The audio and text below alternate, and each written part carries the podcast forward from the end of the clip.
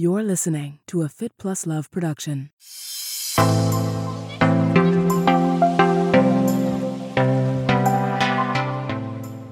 20 years ago, to run a marathon, you had to be a runner, but now you find out that the regular person, the person, your friend, is running. Everyone can run. Anyone can. I've always said you can train anyone to to be a runner if they want to run. It's just about increasing their strength in the gym, their power to weight ratio, and boom, and, and adjusting, slowly giving them a pro- progressional long runs, and anyone can do it. It's totally a participation sport now. That was John Henwood. This is Marnie Salup. Thanks for tuning into my podcast, Marnie on the Move. Each week, I will be inviting interesting, innovative, movers and shakers to join me on the show and share their story. You will discover and hear from thought leaders, experts, influencers, and entrepreneurs from the worlds of wellness, sports, beauty, fitness, fashion, and more. Marnie on the Move will feature an eclectic mix of people I know, work with, and think are generally doing cool things. On each episode, I sync up with my guests about life, career, and training, and showcase their expertise and story. Happy September, everyone, and welcome to the Marnie on the Move podcast. I'm your host, Marnie Salup. Can you believe it? It's September. My favorite month, besides November, my birthday month. Haha. Okay, I'm super excited to introduce this week's guest the globally renowned Olympic runner, entrepreneur, and running coach, John Henwood. You may know him from his racing team, the Henwood Hounds, and his outdoor running classes at Mile High Run Club in New York City. John and I caught up back in July about where running began for him as a child and when he decided to go pro. We discussed how he is now shifting gears in training for his many athletes as races around the world are being canceled. He talks about his superstar athlete, Mary Cain. John also shares a few of his go to run sessions and so much more. Before we dive into this episode, just a quick reminder sign up for the Marnie on the Move newsletter to discover great products, guests, and giveaways.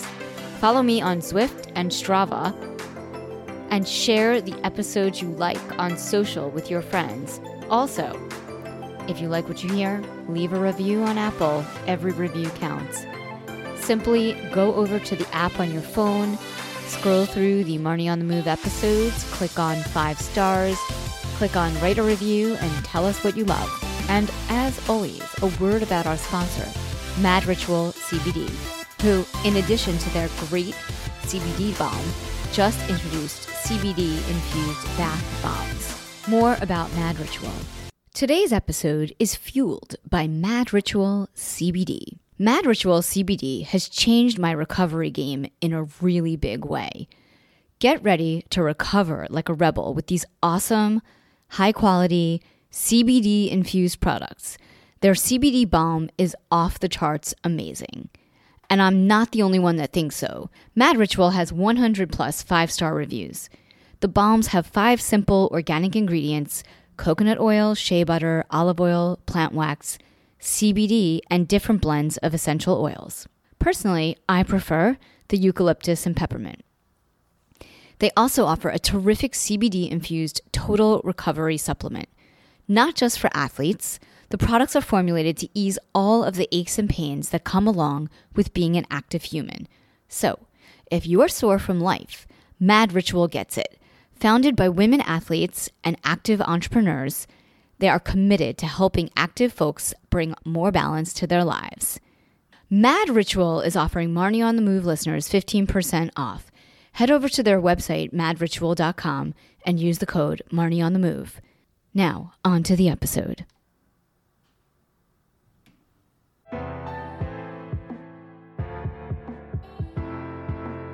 Where did running begin for you?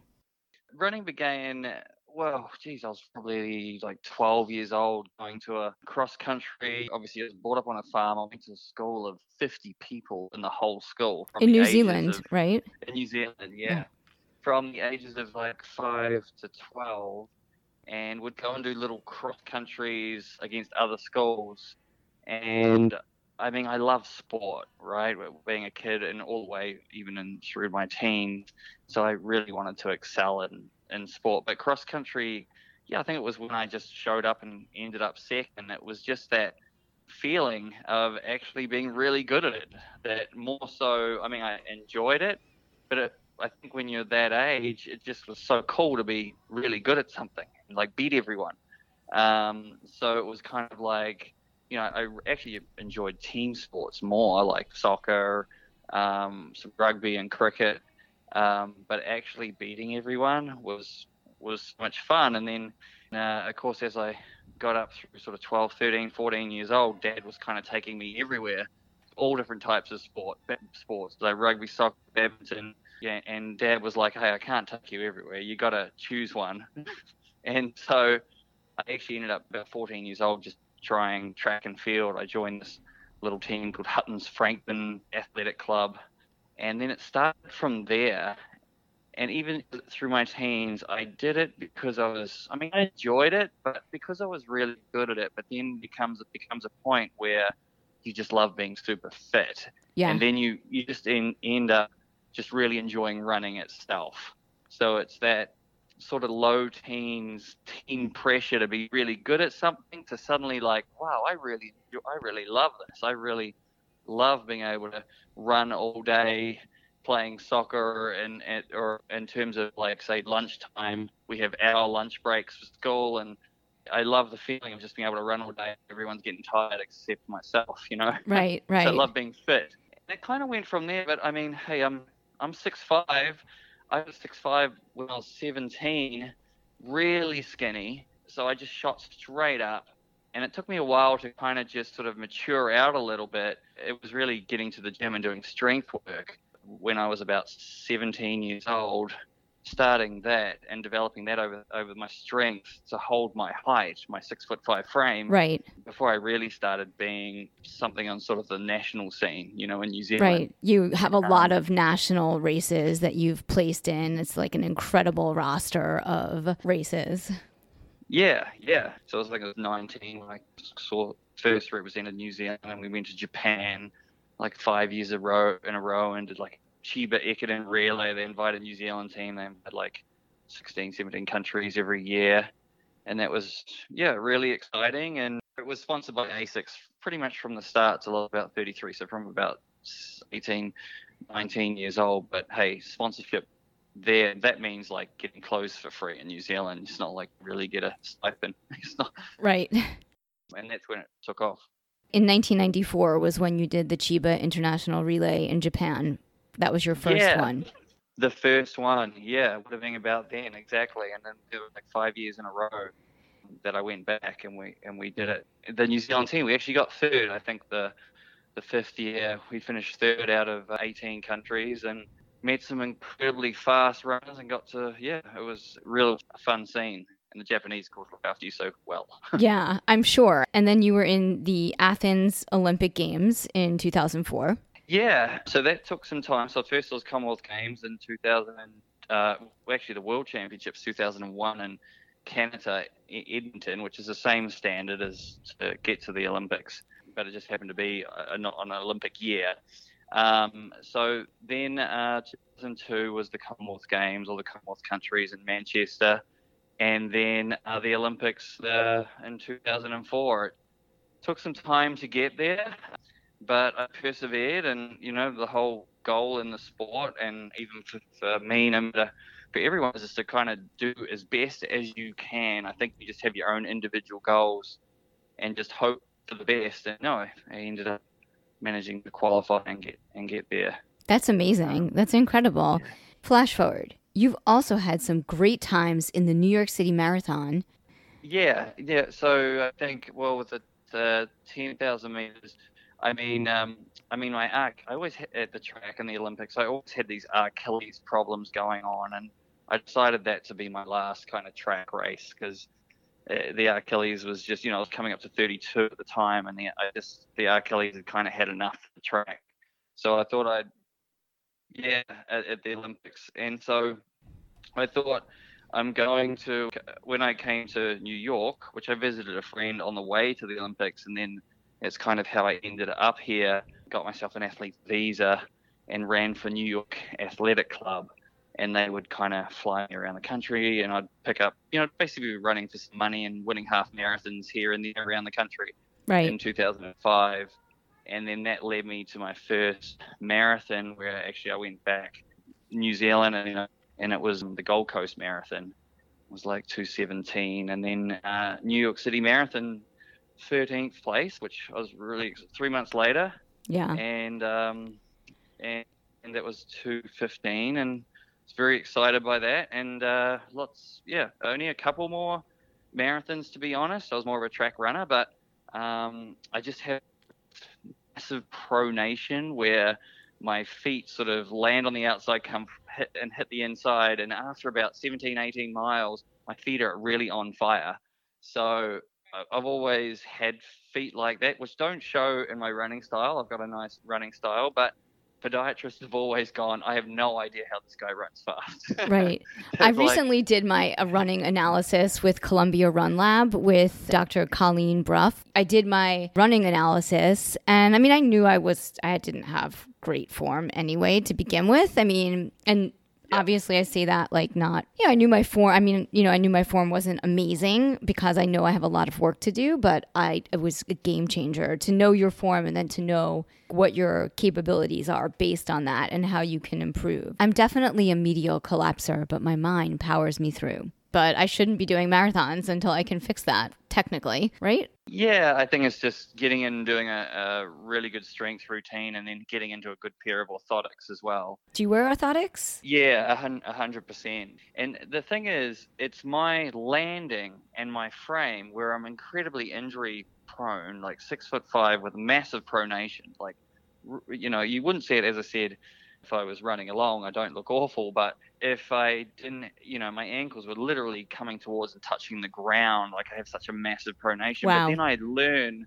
I often got injured, but I learned so much about keeping my body from getting injured as well, and by getting it stronger, that I, that's what I'm able to carry to my athletes. So it's been, it was tough on my running career, but a blessing for my work Right. as a as a coach because I'm able to not really just give um, coaching plans, but also proper strength training plans and fix a lot of things that are going on in people's body and work out while they're getting why they're getting injured, and so that helps with having a you know successful um, finishing rate in different from my athletes in, in marathons and stuff and uh, in races. So it um, yeah, it's a it's a blessing in terms of my injuries and how much I learn Right. nothing like an under experience. Yeah, I mean, especially like like understanding your form, your mechanics and your gait Yeah. and like how your foot is striking the ground and your contact angles and all of that is really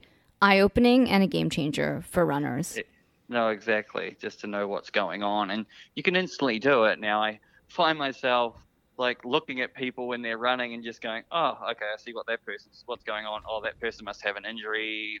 Uh, that you know, if you've got the tight hip flexors, oh, you kind of work out what injuries that person is susceptible to getting." And uh, and how that person can get faster, and I find myself doing that all the time, just walking along now, and I'm like, I've got, got to stop looking at that. It's just a natural reaction. So, did you when you shifted your focus for your running when you were younger and you were, you know, after the Olympics and you started thinking about your form and like what you would be successful, you know, after the Olympics and then, you know, doing Yeah. the marathons, you started sort of like you took that sort of like mindset and approach around your training. Like you wanted to keep running, but and you didn't want to be injured, but you wanted to have fun and be successful. Exactly, and uh, to be honest, I've done that all my life because I got injured a lot, and uh, all my life I get an injury, I learn and I prevent it, and I make sure it doesn't come back. But then I get another one. Right. But and it's it's not easy. Just as I said with my um my gait, uh, uh, should I say foot plant, and just my height, six foot five. You've just got to and shifting your body at big at really good speeds. Obviously, like I'm sure I would probably be the world record holder for the tallest, fastest 10k runner. That means you're just so more susceptible for for injury. So you learn all the time. So you after all those years uh, uh, of being a like a professional athlete, you you just take that. You start training people, and then you're able to just know what's going on automatically when they get aches and pains. A lot of the injuries are actually different injuries, but they come from exactly the same problem, different symptoms, same cause, and so yeah, that's and you you learn that Right. um, and especially New Yorkers, they're different even from where I grew up. New Zealanders sort of like, you know, we, we work eight hour days. New Yorkers work 10, 12 hour days. So they're sitting hunched over in the office, um, getting tight through their hip flexors, uh, their psoas, you know, and their stomach muscle and lower back, right through to the, their glutes and down there. Down, you just learn. Running is completely the opposite to the way they're sitting. They've Mhm. got to be up nice and tall, pelvis forward and chest out, and and so they're more. I think the working environment, working ten or twelve hour days, means they need to do more stretching and strengthening to not get injured here. Just there's more stress going on in their body through the day, you know. Before you do a run, it's important to do some drills that are dynamic Yeah. stretching and really Some- like get your glutes and your hamstrings and everything like fired up and ready to go. Exactly, and your body out nice and straight, like just say kneeling on one knee with the foot forward doing your hip flexor stretch and your Right. arm up in the air stretching through your psoas because all day you've crunched over. Right. So you to you don't you want your running form up nice and straight when you're running, and all that leads to different problems, but it's Right. the same cause. Right. Um, so it's yeah the the dynamic stretches after work, or if you're running after work, or just before a run are important. And I've been, I mean, I think now that we are all sort of, you know, now that we've been quarantined and all of these races have been canceled, and especially, you know, obviously the New York City Marathon was just canceled, you know, everybody's kind of bummed out. But at the same time, this is a, a good time to think about having fun with your running, maybe focusing on your form Yeah. and technique. I mean, what are you, are, are those some of the things that you're telling athletes? And like, what are some other ideas for Yeah. people? No, I mean it's it's difficult times because when this happened, I had some athletes that were training for something something like Boston or a, hmm you know a winter marathon or something that were really in great shape for them. They were in their best shape and they've done all this training, and there's no races on. So, you know, you start saying, okay, well let's do a. We had 5k time trials and a 10k time trial. We're doing the track.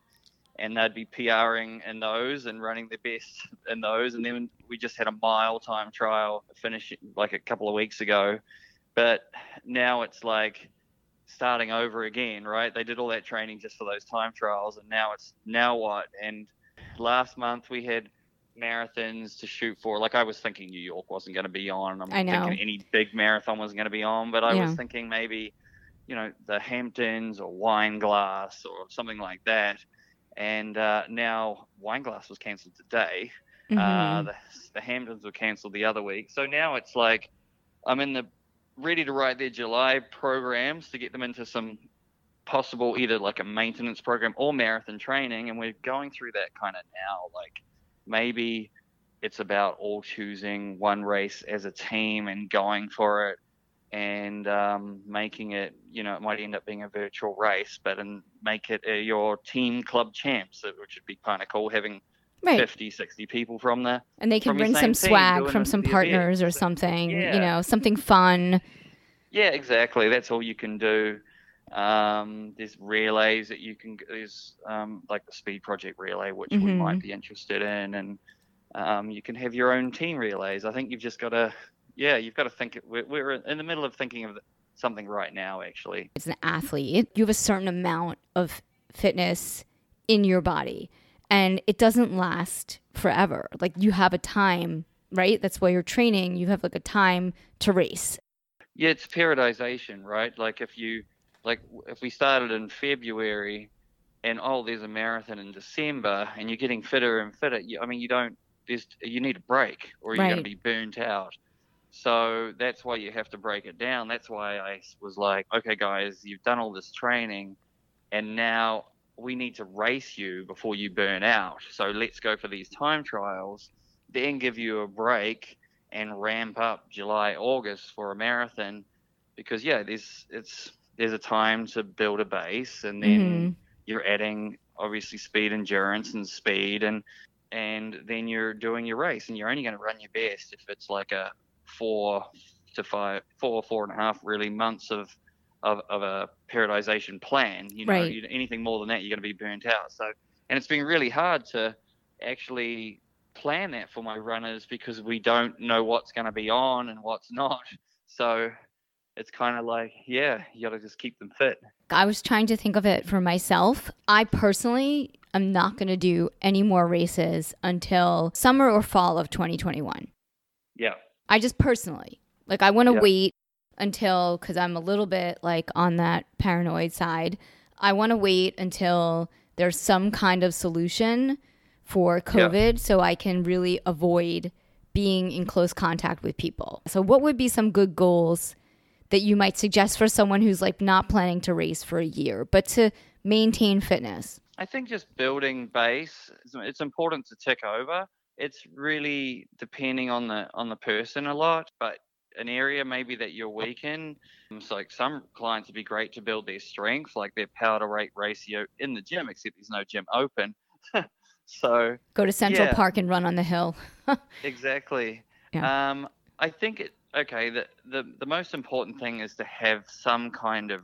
So you- say you don't have a race, but then you need to make up one, because a lot of people, in other words, a time trial Right. or or something or a virtual race. You Right. need that to have that motivation to train properly. It's really hard to get out there and.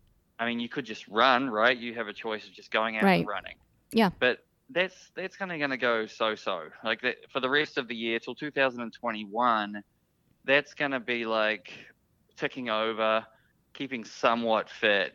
You could do that and run a four times a week and strength train in your apartment just to tick over and but i feel like if you want to be um, if you want to get better and you, you need that drive you need a goal at the end of it and it can't be 2021 so i think it's about setting yourself um, up a virtual race. There's plenty of stuff online. Yeah.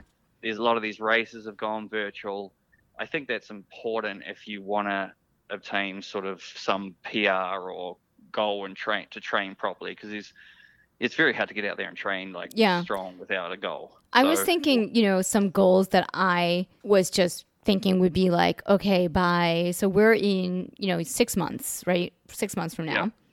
Yeah. I would love to I would do some virtual stuff, like just by myself even. You know, it doesn't Yeah. have to be a, a virtual race with rock and roll or a virtual race with Ironman or you know, any kind of like Strava related. Like I'm but this is just me. I mean, I'm sure there I have some listeners that maybe they need to do the virtual race that would be helpful for them to stay motivated, which I think the virtual races are great, but I'm perfectly happy to go run by myself. You're right. And what's really fun, which people don't get a, a chance to do actually, is track. If Yes. you can get to the track, I know, and avoid some of this, you got to get there early, like Yes. seven in the morning. The virtual time trials I did with my runners, they weren't actually from any races other than the Brooklyn Mile. So the mile was like, I gave them the option to just, it's going to be that weekend, sign up for the mile. But uh, to be honest, I don't think any of them did. They were like, no, I just want to do this for fun, my Yeah. way. The 5K and the 10K, it was like, hey guys, how about it's it's uh, May? How about we put in a 10k here and a 5k three weeks later, and I'll start writing you specific track sessions to get you up to speed so that you run a really good 5k and 10k. And they really enjoyed that because they're not used to doing things like that. They're always Right. used to half marathons and marathon training. Mhm. So they enjoyed the the real speed work and the track sessions and getting them to get a little faster. And honestly, it only takes a few sessions before your body adapts to those that real sort of mile pace speed, um, uh, one mile race pace speed. And then all of a sudden, yeah, they they definitely it's really it's different, and they really can surprise themselves. Um, on how fast they can run, say a mile or even a 5k on the track. I do love the track so much. Yeah, it's so much fun, right? you know, when I run, I'm usually doing half marathons, whether it's an actual half marathon or a half marathon that's part of a triathlon. But my favorite part of running is doing speed work. Yeah, It's just Yeah. it mixes things up. I feel like it's fun. I'm eventually I'll I'm gonna do some more marathons, and I'd like to kind of. I've just been like resetting goals and thinking like what is realistic and what can I achieve and what can I do and what will excite me, right? So I'm always Yeah, wanting yeah. to get faster, and I love doing Yeah. speed work. So maybe doing Yeah. more of that. But I do. But you're right. Like you do need like a goal to work towards, Yeah. like anything else, right? Mhm, I also want to mhm. like work on being more consistent. You know, it a good idea would be like working on being more consistent with my running. So instead of running once or twice a week, which I'm not a like I'm not a runner though. You know, like I'm Yeah. doing I'm running 2 to 3 times a week. I'm cycling 2 to 3 times a week. I was swimming. yeah You know, so that's just me. I mean, I I understand that if you want to be really good at something, you need to do it more than 3 times a week. Um Yeah. You need a plan. yeah. A yeah, plan holds you accountable, right? If it's Yeah. if it's like a hot day or at the end of the day and you're tired, it's like, oh, I'll just run tomorrow. But without a plan, you're like, okay, I got to get this running. I like the idea of the 5Ks and the 10Ks and then also going, you know, going to the track and doing it there Yeah. as a yeah, time trial. Yeah. So much fun. When did you shift gears from being a professional athlete to coaching professional athletes and starting your own business? Yeah, I think. I mean, first it was as I was getting towards the end of my making some money from running. You know, 2006, something like that. 2006, 2007. The shift in the sport really got me going. Like, you know, over the last 20 years, people that run half marathons or especially marathons. I mean, 20 years ago, they were just fit runners. They were runners. Runners ran, not people, right? It Right. was always like Yeah. runners runners ran.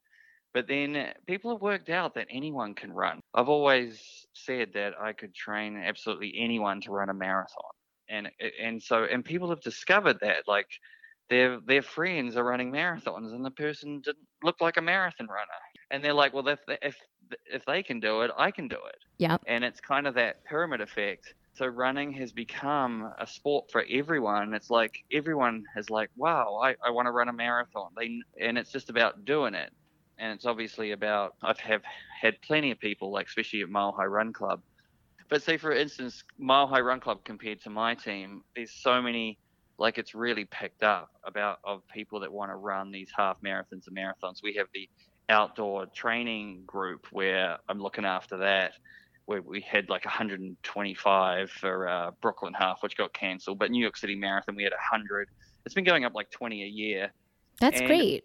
Probably about 60 of them, or at least 60% to 70%, have never ran a half marathon or, or a marathon before. Their friend has, so they think that's that's their goal. It's their they just want to tick it off, and that never used to be. Which is great because more people are being healthy and athletic. Exactly. Yeah. And obviously with these people who might they're just normal, regular people who might go to the gym a couple of times a week and maybe run twice a week and they want to run a marathon.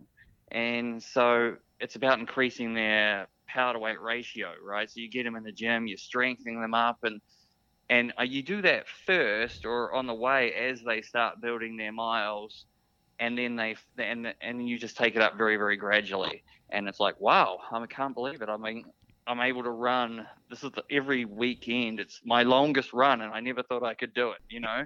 Yeah. yeah it kind of works like that and it was like So you noticed that there was this huge proliferation and a boom in the world of running where it was going well beyond professional and elite athletes and it became this mecca for people just to stay fit. Exactly. I mean, I always thought, and you know, 20 years ago, to run a marathon, you had to be a runner. But now you find out that the regular person, the person, your friend, is running. Everyone can run. Yes. Anyone can. I've always said you can train anyone to to be a runner if they want to want to run. It's just about increasing their strength in the gym, their power to weight ratio, and boom, and, and adjusting, slowly giving them uh, a prog- progressional long runs, and all, and and anyone can do it. It's totally so- a participation sport now. When you started, did you start with the Henwood Hounds? Was that the name of your run club? Actually, no. Actually, when I started, um,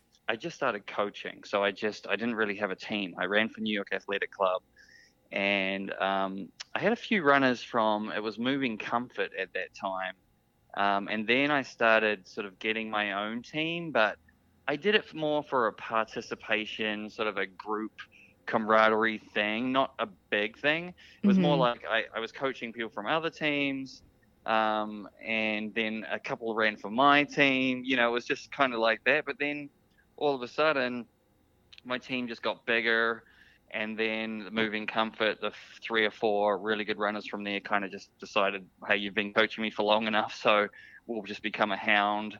And then it kind of went from there. Like I still actually coach a few people that aren't, a couple of dashing whippets that a that even New York Athletic Club that aren't on my team, but the rest are just on my team. And your team is the Henwood Hounds. The Henwood Hounds racing team, yeah. We're certainly in the A division in the in the men's and the women's, and um, we do really well. But I'm very, I never force um, any of my runners to run like a team points race, except for the club champs. I like our the best guy, the best people to show up for that, hmm um, if possible. But other than that, uh, the race has to fit their goal. You know, they're paying me a monthly fee when they want to plan, only when they want to plan. hmm And so my whole goal is getting them their results, right? And so I'm not forcing them to run certain races for the team.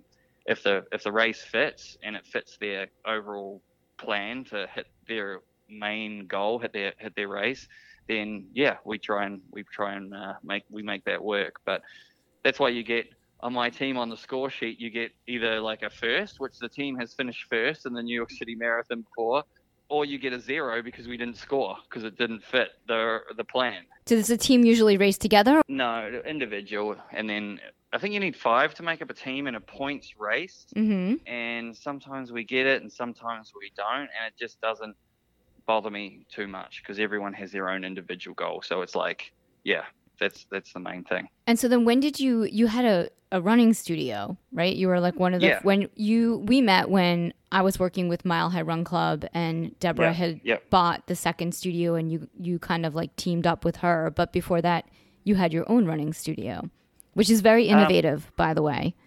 Yeah, no, thanks. Yeah, we sort of with the the running studio, obviously Deborah and Mile High were doing something. Obviously, Mile High Run Club and I was doing um, the run, and I wanted to do something on the treadmills where we had a third party guy um, actually come in and make the treadmills go faster, slower, up and down without you touching any buttons, so that.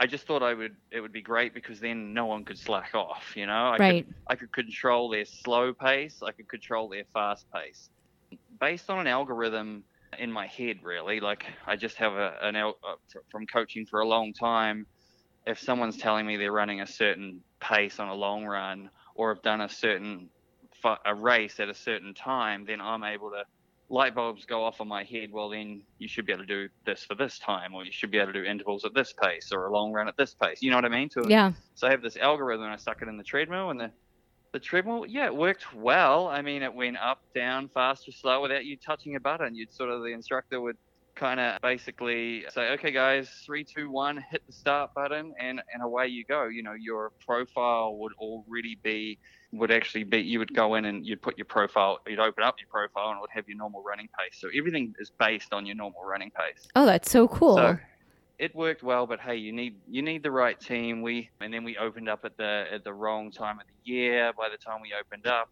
and ClassPass come in and eat your al- eat you alive. yes. and so we got a good rating on ClassPass, but we just decided that um, you know we we were it was just there, there, we had a long way to catch back up and, and, and do well with it. So that's why uh, Mile High Run Club came along and acquired us. That's great though. I And I've remember. been part, I've been part with part of them for a while. And you run their outdoor running program as well. run their outdoor. Yeah, I used to teach indoor there. I've taken some of your classes at Mile High Run Club. I was lucky enough to take some because you're an awesome coach. Oh, thank thanks very much. Yeah, but I'm I'm happy. I love their outdoor program, and it's a it's a cool team, and it, it's fun. There's something. I mean, I, I love the treadmills from the run, Yeah. but there's something more authentic for the coach in terms of coaching when it comes to just them doing it themselves rather than the treadmill going up and down by itself. So Yeah. if I could do it all again, I probably wouldn't go for the just as a coach from a coach perspective. right. Like I you like the way the do the technology. yeah, the treadmills work. Just Yeah. people adjust it at their own rate at Mile High Run Club. Yeah. Everything has a place. The treadmills have a place for training, just like being outdoors or being on the track. And there's all different kinds of running that people can be doing at any given time. Yeah, no, totally. So since we're like in this whole like conversation around training and business and entrepreneurship, are there any sort of parallels that you've seen that are like really stand out between entrepreneurship and coaching and being an athlete? I mean, certainly taking chances, the passion and the and the drive, and just going for it. I mean, um, you know, you're taking risks, right? You're putting a lot into one thing, whether you're putting uh, a lot into just being a, just training, right, or just trying to be an Olympic athlete or be a professional athlete. You know, in New Zealand, you don't really get paid for that being a New Zealander. As I said, I got ASICS, I got sponsored, uh, got free gear, but other than that, I'm giving up a, a lot of income because I mean I went to school, did a four year uh, diploma in sports studies, but and I'm working in a gym just to support my running and my goal. So you you're really just taking risks by going. You're taking a risk when you bring an entrepreneur and opening up a business and and you've just yeah I think I see the drive and the and the risks, but you just got to go for it. It's part of life. And so whether it's being an Olympic athlete and taking a, a whack in salary because you don't get paid much just because you want to get to the Olympics, or being an entrepreneur, which is also risky. So I think it's life. You got to go for it. It's better than just status quo, kind of just cruising along, right? If you smell something that you really believe in, you just go for it. Yeah, you have to. You yeah. have to be all in. Exactly, exactly. And speaking of all in, I mean, you and back to like your career as a coach, I mean, you've worked with some of the most incredible athletes in the world, mm-hmm. including Mary Cain. Yeah, no, she's fantastic. Obviously, I've known her well for eight years now. I got approached by Alberto Salazar, obviously, like eight years ago, to look after her when she was in New York. And I mean, she was, yeah, she's an incredible runner and very fast. And of course, obviously, she she was doing great she went over there. She became a professional athlete. She had just had some hard times, and, and now we're we're on our way back. She's back in New York, so she had some hard times over there for a few years. Yeah. She did become world junior champion at 17 over 3K. Uh, actually, about 18 years old, I think she when she did that. But she also made the world championship senior final at the world champs at 17, which is the equivalent of the Olympic final at right. 17. I think that's the youngest to ever make a final of a distance event in a, in a major championship. So she, she did a lot in her early parts of her career, and then she just got beaten up a little bit. But you know, I mean, her running is it's not a hole in one, right? It's not a it's not a fluke. Yeah. so she's talented. Bringing her back. Yeah. yeah. She obviously had some issues with uh, stress fractures and bone density, and would take a while to heal in terms of her bones. But I mean, she's definitely too fast for anyone else for in, in New York. Yeah. In terms of female in New York City, and for any of the teams, including my team. And so I'm having her, as she gets stronger and faster, hook up with New Jersey, New York Track Club with Gags. They have pretty much the fastest guys in, in the New York area. And I, you know, I need to get her in there with, with Gags and needs to be a team effort with coaching her, and I'm, you know, which is giving them the reins a little bit, but they still want me in charge of her as a coach right now. But hey, whatever happens, I'm all about Mary, right? And and Mary's career. They're really the only ones that I think can help her get back to the next level. And under, but of course, I'm directing it. I'm writing the plans. I'm, but if if they're doing a session that works, I'm they're happy for me to bring her along. And it did happen actually just before COVID. We did a few sessions with them, and she really improved well in her 3K time. She started getting back there. Running with a group of athletes at her level makes a huge difference in the training. Exactly. Females that are her, at her level, and they're really good sessions. So there's a group of them on the track as well. Well, when she when she went there, we went up to the armory, and she needs that. I got her in with them to get her to a certain level, and now she's she had a little took a little break as COVID arrived. Yes. So yeah. So many people uh, went next- to the Atlanta trials and came back sick with COVID. I just like that. Just reminds me of that. Yeah, they did. A few people I know, yeah, including oh. Matt Fitzgerald Okay. Oh wow. He was on the podcast like two weeks ago. I mean, I interviewed him Yeah. a while back, but he was saying that he like went to the Olympic trials. He Yeah. was in Atlanta, and on the plane ride back, he just got sick, and he was sick Yeah. for months. He said, and he finally just started running again. Like, and That's now he's doing all kinds of crazy shit. Yeah.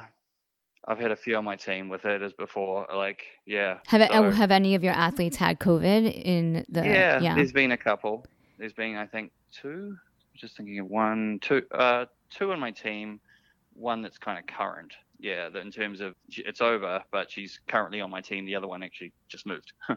And how are they coming back to running? yeah, she's going okay. She's on a plan now, so she took about four weeks off. Mm-hmm. And the other one, as I said, is now living. Was on my team, but has actually just moved to another country. Um, Yeah. Not really doing much. I think he was asymptomatic, actually. Okay. Yeah.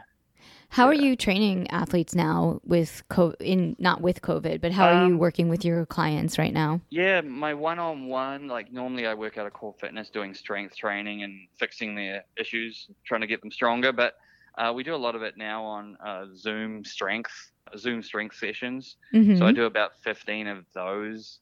Other than that, it's kind of you know 50 or 60 people on plans. That's the way it goes. Pretty much maintenance plans it has been, and the marathon plans we're going to start right now in July.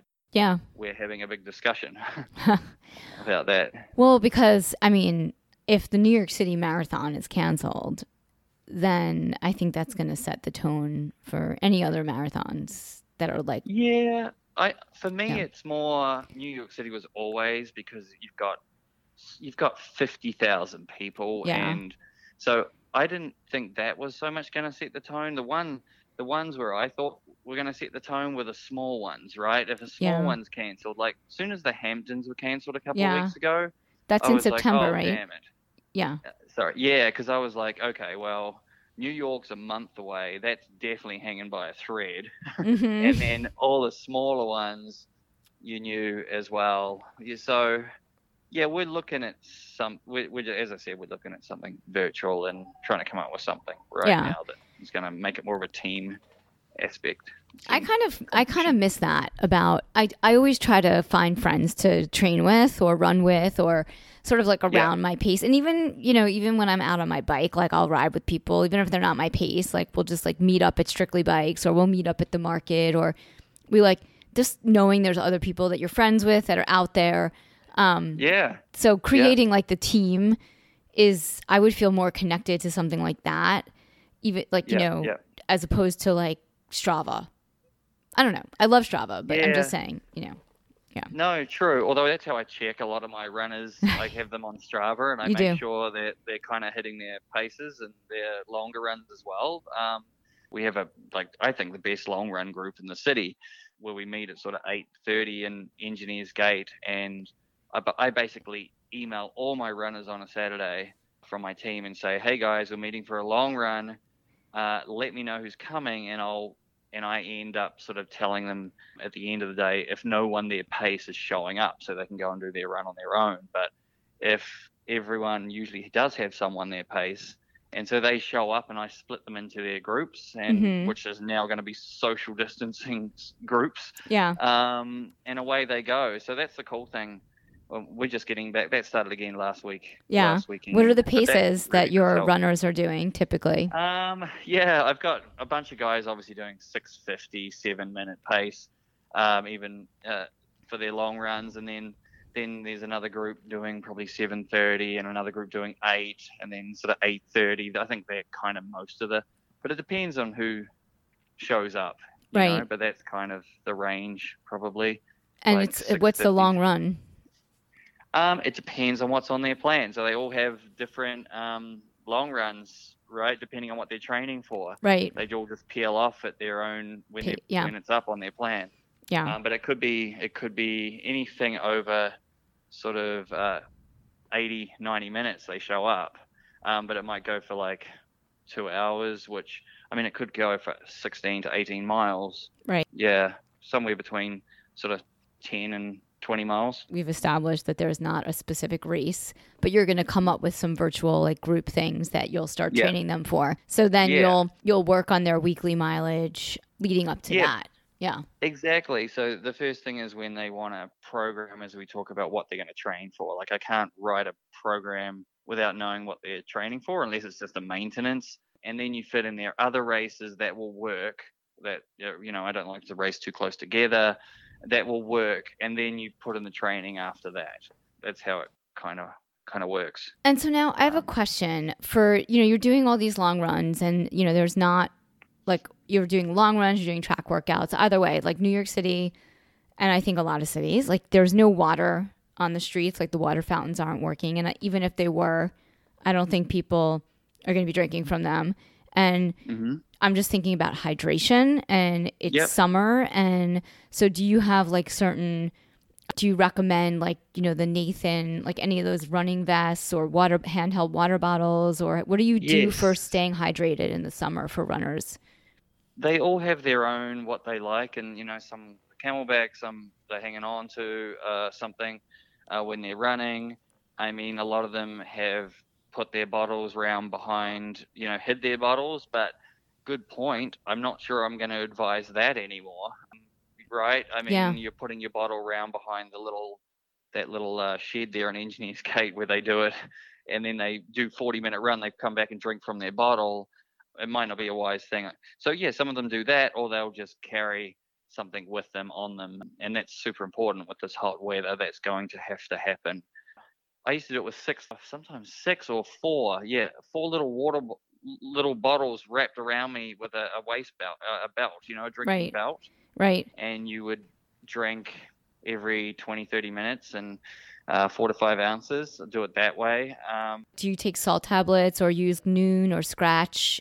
I don't, but some of my athletes do. Mhm. and I never and I I never everyone's very different with their Yes. stomach. Mhm. So I never have a perfect formula for them. I mean, I've definitely I have athletes that are sweating a lot and losing a lot, I get them on salt tablets Mhm. definitely, but other than that there's no real formula. They work that out themselves and I get them to the, to try different formulas. I get them to discuss at a at a running store because they're they're coming out with new stuff all the time. Yeah.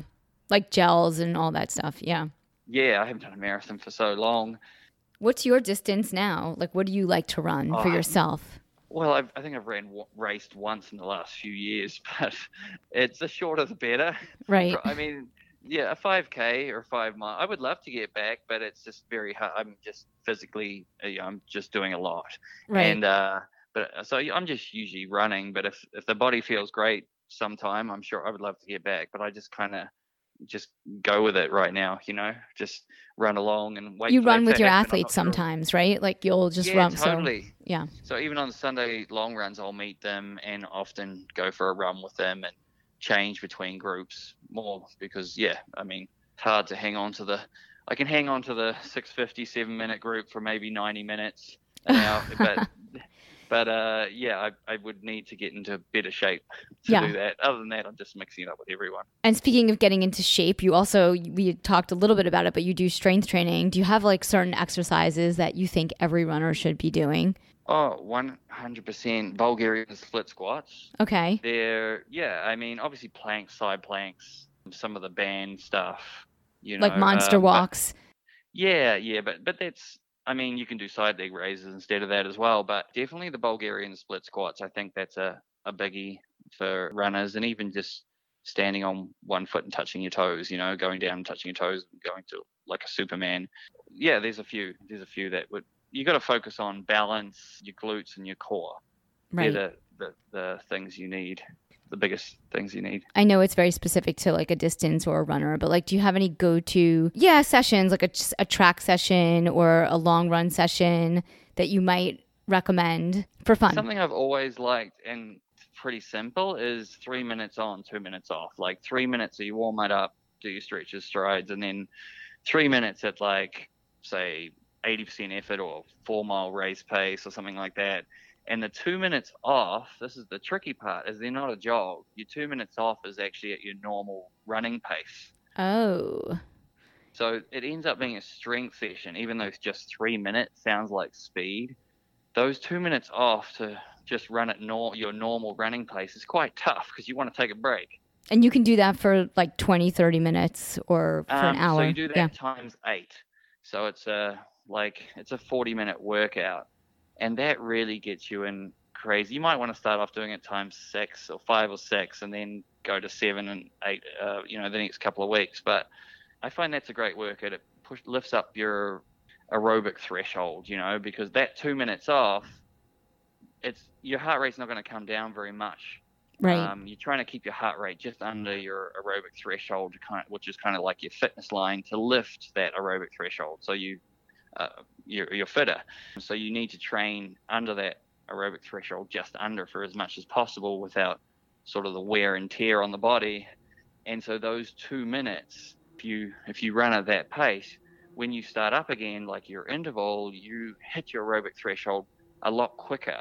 And Yes. so yeah, so it's you're you're you spend more time up there. So it's it's a really good session. that sounds like a fun session. I might try that. And that, you don't need to be on a track to do that. You could do that anywhere. Yeah. Anywhere you live, like three minutes aerobic yeah. threshold, two minutes regular run pace. Exactly. And I, another one is I like you might want to do is three mile tempo, just at sort of ten mile half marathon race pace, and then take a five minute break, and then step it up and run three times a k with you know a minute or minute or ninety seconds rest between each, and make those k's kind of 5k or 4 mile to 10k race pace maybe that's 20 to 25 seconds per mile faster than what you were running the tempo speed Okay, that's a good one too. so that's a good workout too.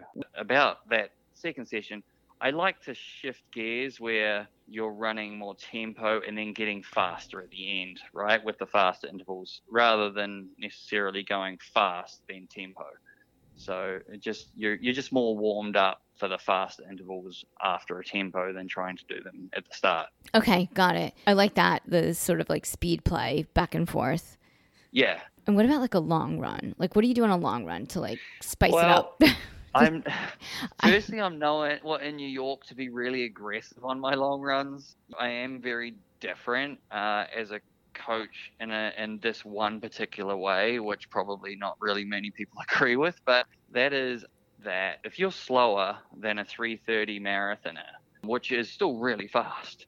So in other words, most people that if say they want to break 330 for a marathon, which is eight minutes a mile, I have them run at their marathon pace on their long runs.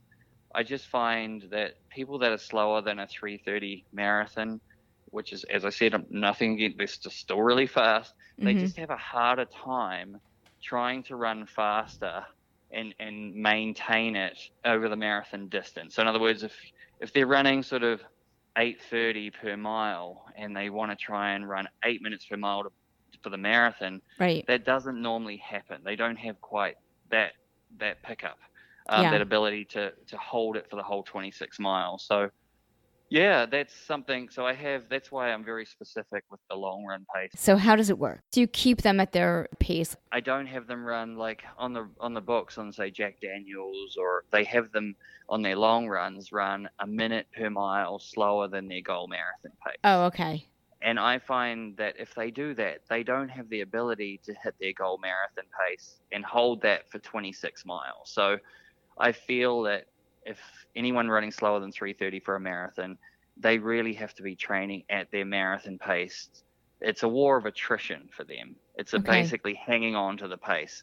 They can do it for a half marathon, they can pick up the pace, but to actually hold it for 26 miles, I find that it's just I've had I don't know 12 14 years of experience with all these running abilities now Mhm. and it's the same result there's been a couple that have been able to do it but I've always found that that people that run uh, slower than 330 for a marathon need to run their um, marathon pace in their long runs and they take their shorter runs easier Do you also have your athletes do mile repeats and Yasso 800s? Yeah, so we run exactly faster paces and we do, we do speed, we do tempos, we do definitely faster paces. But as I said, that's the main that's the main difference. Is like most coaches will have them run a, a minute per mile slower. Although now with my faster guys, I can't have them run their marathon pace because Right. uh, it's just too exhausting. But it's more, I will for some parts of the run, and and I'll just break it down into a session. So yeah.